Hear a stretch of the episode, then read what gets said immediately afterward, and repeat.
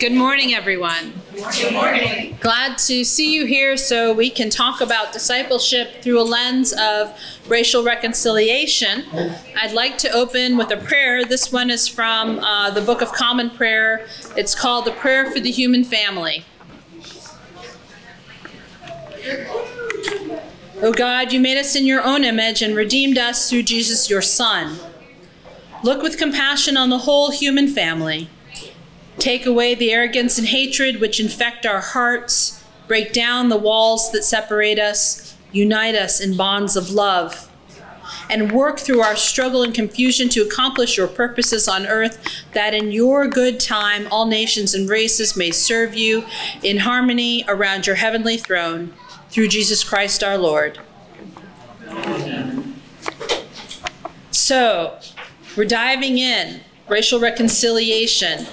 Um, let me tell you a little bit about why this topic matters to me, um, and perhaps why they asked me to um, speak on it as we go through our series on discipleship this fall. Uh, in the Diocese of Southwestern Virginia, where I served before coming here, I served as the diocesan missioner for Becoming Beloved Community. And what does that mean? Well, that means that it was one of my roles um, to help uh, remind um, all of us about um, reconciliation as the gospel work. It is how we relate to each other, how we live into our baptismal covenant, how we live into a fuller life that God intends for us as Christians. Now, that's why it matters to me. Why should it matter to you? Well, the truth is, we are all called to be a part of this work. Um, what I like to say often is that if black people or people of color could fix this, it would have been done a long time ago. Which means that um, racial reconciliation really belongs with you all most of you, all of us in this room. Um, and so it is our job, your job, particularly as disciples who sit in the majority role in this country, um, to help us live into the beloved community that God intends for us. Um, a lot of this is anchored in our baptismal covenant, and we'll talk about that as we go through. The baptismal covenant, if you remember, it's that piece in our liturgy that we say every time someone gets baptized, and also at special services like Easter, whether or not somebody is baptized. Um, and there's a series of five questions that we are asked to uh, follow um, or asked to consider how we live into these they're not requests, they're not mandates, but they are questions that are designed to help us consider our life as Christians, our life as Christian disciples, and how we live into our lives. Um, questions like how we seek and serve Christ in all persons, loving our neighbor as ourselves how we strive for justice and peace and respect the dignity of every human being. These are the questions that are asked in our baptismal covenant, and the answer is well, that's part of it. What's the rest? With God's help. I will with God's help. That's how we're asked to respond, right? It's not the collective we will that comes after we ask, Will you support all these people in their lives in Christ? This is a question and answer for you. For you. And the baptismal covenant thus helps to frame our lives as disciples of Christ, I think. And we're constantly called back to um, think about those five questions and how we live into them. And racial reconciliation is one of the lenses through which we can look at discipleship and how we measure up at any time. Um, for those five questions, four of the five that, that directly relate. Um, and if we fall short, to kind of say, okay, this is my opportunity to get back on track. This is my opportunity to re engage and find a new way. This is an opportunity for me to sit down and talk with my friends, my priest, because I feel like I'm falling short in this area and maybe I need to do a little bit more.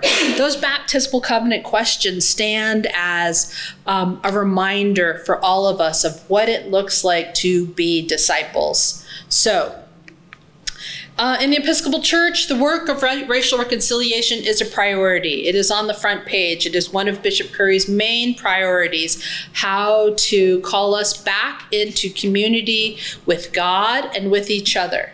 Because you can't be in community with God if you are not in community with each other. Let me let that sink in for a moment. You cannot be in community with God if you are not in community with one another. I wonder how that feels, the truth of that, whether that's something you've considered before or not. But that is why this work of racial reconciliation, particularly, is important to the Episcopal Church. For us to take a look at who we are as disciples of Christ, as Christians, and how to remedy some of the past wrongs that have been done and prevent them from continuing to happen. And we talk about this work as how we become beloved community. Um, the background of this term, beloved community, you may hear it kind of goes hand in hand. Um, you may know that Martin Luther King kind of popularized this term as a way of talking about how we live in community. Um, he learned about it through the scholarship of Josiah Royce. So it wasn't Dr. Martin Luther King Jr.'s term. He got it uh, for Josiah Royce, who was a Harvard professor, a historian, and philosopher. He's known as the founder of American idealism. Um, but Dr. King took these ideas and kind of ran with them and used them to put into plain words God's gospel wish for all of us and put into conversation in the world in which we live. Um, even now, the term beloved community points to an ideal towards a world that doesn't exist yet, but we are all called to uh, work towards, move towards, be mindful of in our interactions individually, um, in the communities we live in, and also um, to help the society that we live in point towards uh, that ideal. Um, as the Talmud says, probably a good week to quote the Talmud or paraphrase it, I guess. You may not complete the work, but that doesn't mean that you are free not to do it. So, the way that the Episcopal Church breaks this down is they have a labyrinth with four quadrants. I hope you've seen it um, in the past. If not, let me know and I will um, make it available. And those four quadrants that uh, the Episcopal Church breaks down uh, the work of racial reconciliation into are truth telling, proclamation, formation, and justice. Those are the four quadrants truth telling, proclamation, formation, and justice. And with a focus on each of those, um, they hope that we will, um, it will give us a path to engage those questions in the baptismal covenant, to engage some of the, um, of who we are and why we are. Um, and um, point us towards where we um, should be. So let's take those each in turn. What is truth telling? Can somebody give me a just a very high level, what is truth telling? Yeah. Um, so saying what is honest, um, the, you know, the real facts Yeah. of a situation. Yeah, yeah, yeah. Telling the truth about our churches and race. You're absolutely right, Justine. It's that simple about our society and race. Um, because it points us to what we may need to do to reconcile. Um, if we talk about how we have treated others, and I mean that universally and individually, um, it's an honest conversation. Sometimes it's an uncomfortable or painful conversation, but it's necessary, right? You've heard that um, saying before, those who don't know their history are doomed to repeat it, right? And so having this honest conversation about who we are as an Episcopal Church, as St. James, as Marisa, right? Whichever layer it is, um, those are things that we are called to. Um, and um, because we're called to be honest not only with each other, but it's also with God, right?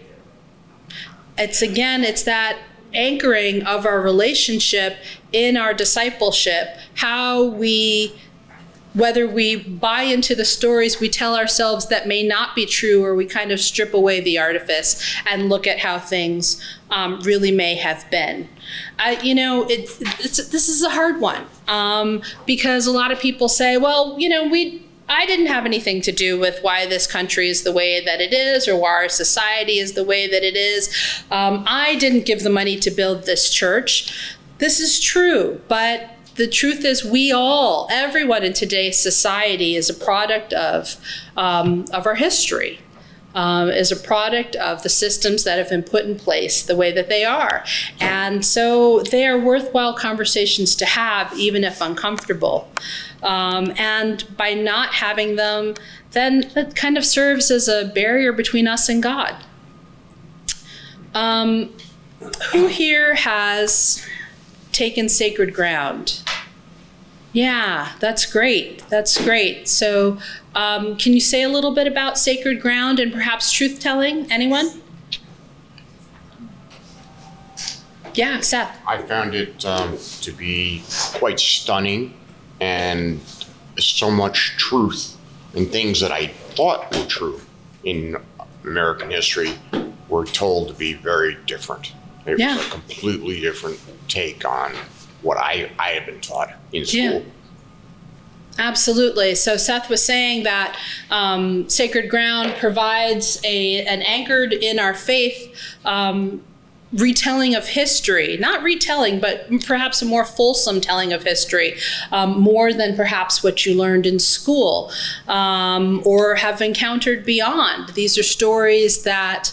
Um, are part of who we are, our backstory, part of why we are the way that we are in this country, um, and and they're important to know. And so those taking sacred ground go through 11 weeks of truth telling, of learning why systems are the way they are um, in order to um, go deeper in their relationship. I commend it to all of you. It is absolutely worthwhile and a big commitment, but don't let that stop you from finding ways to go deeper if you don't have those 11 weeks. Is it Yes. still possible to join Sacred Ground this, this, I know What going a on right wonderful, now. what a wonderful question. It is not possible to join at this point.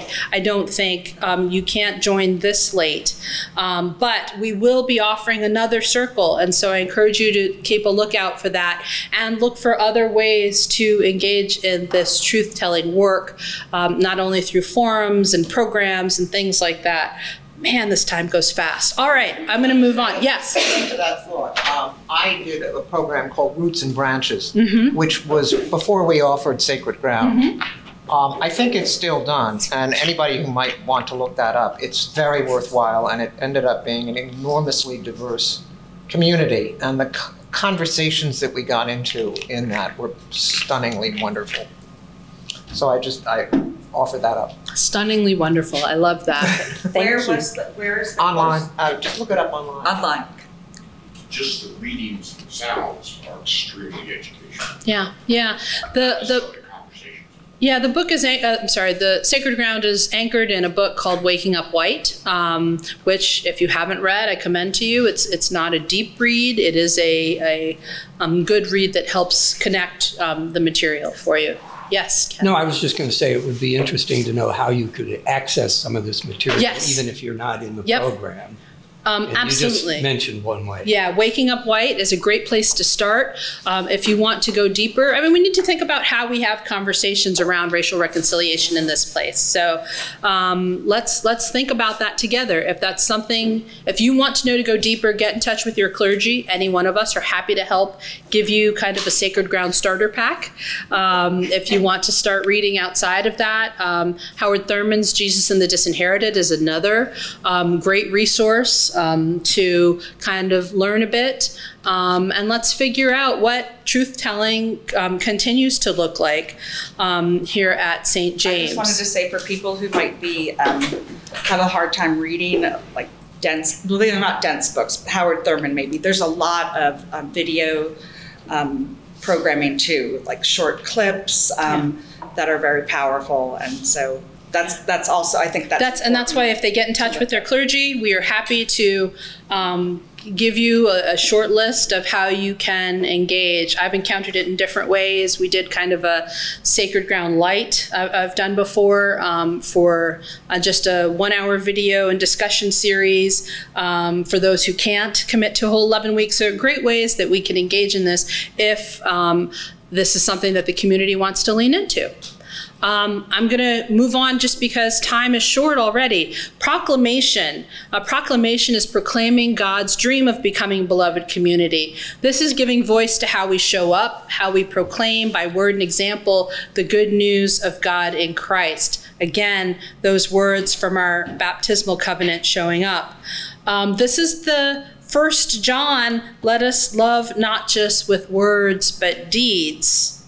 Um, and um, it is not only looking at ourselves through a lens of truth, but how we welcome those around um, among us who don't look like us or talk like us, um, how we welcome the stranger among us.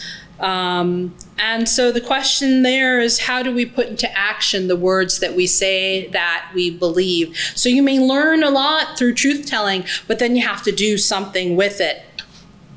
Can anybody think of an example of proclamation here at St. James?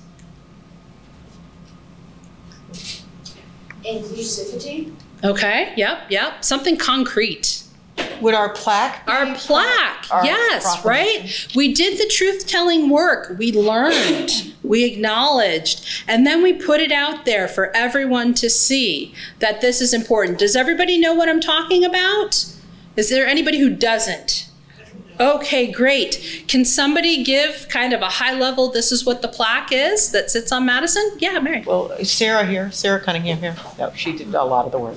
Um, a group of parishioners, uh, a group of parishioners did some work with the diocese and um, realized that, or discovered that there were, that the original wardens or vestry um, of the church used money made from the work of slaves to build our church and to erect St. James. And so our plaque actually recognizes that work and recognizes and, um, you know, basically is an acknowledgement, a, a proclamation that the work that was done here to build this building was made, you know, basically on the backs of slave labor.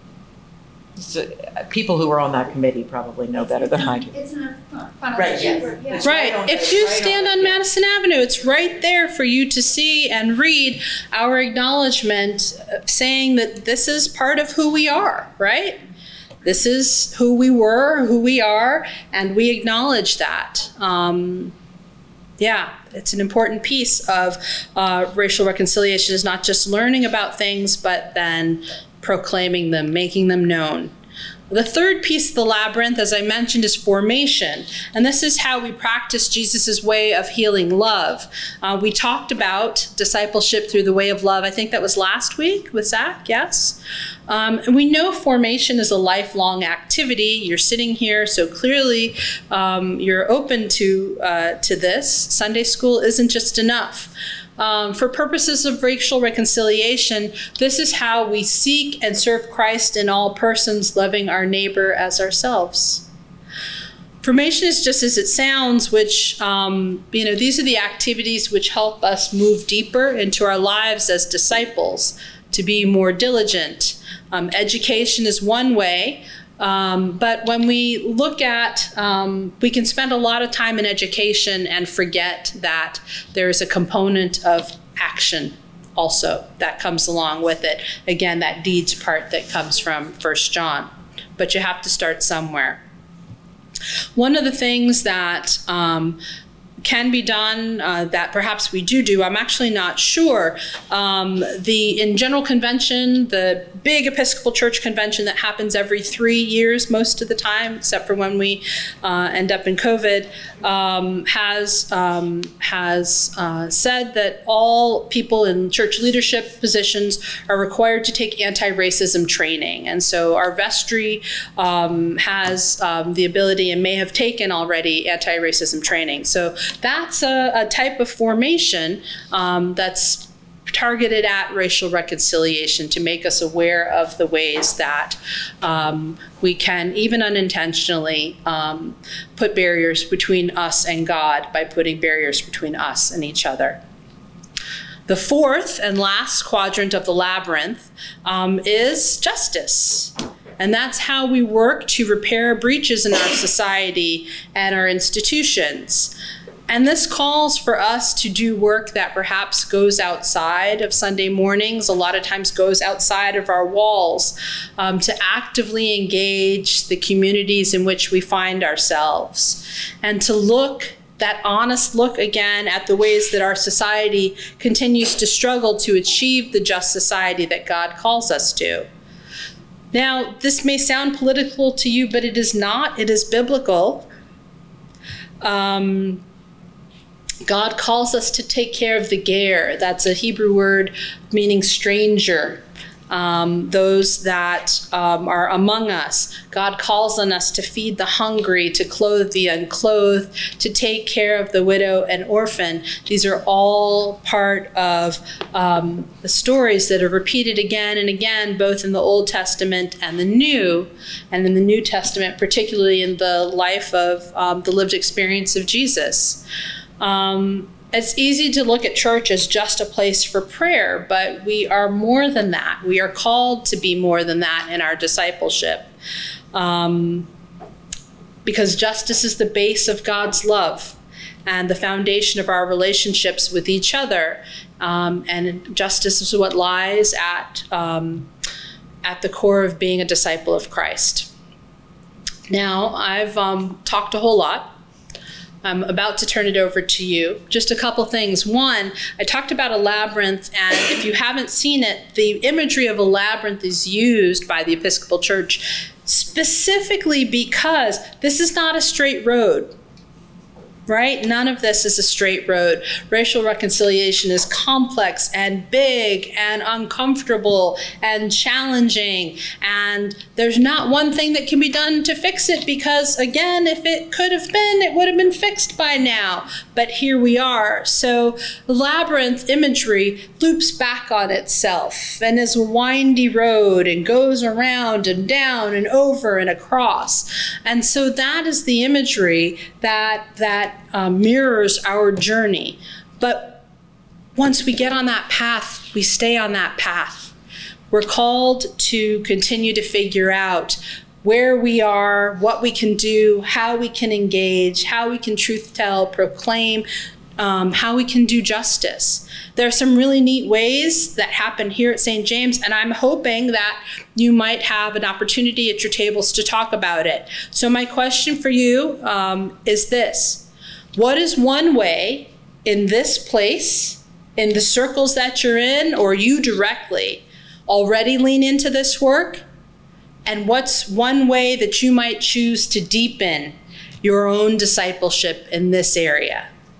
So I'll repeat what's one way that either you or this place or other circles that you're in, how you already lean into this work, and what's one way you may choose to deepen your own discipleship in any one of the four quadrants?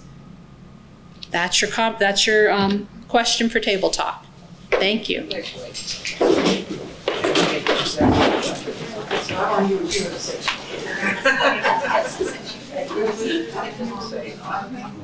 Friends, I'm going to interrupt you for just a second because I want you to continue these conversations. I've got to run upstairs though, so thank you. Please continue. We'll see you, some of you upstairs at 11:15. Briefly, I I went through the chase.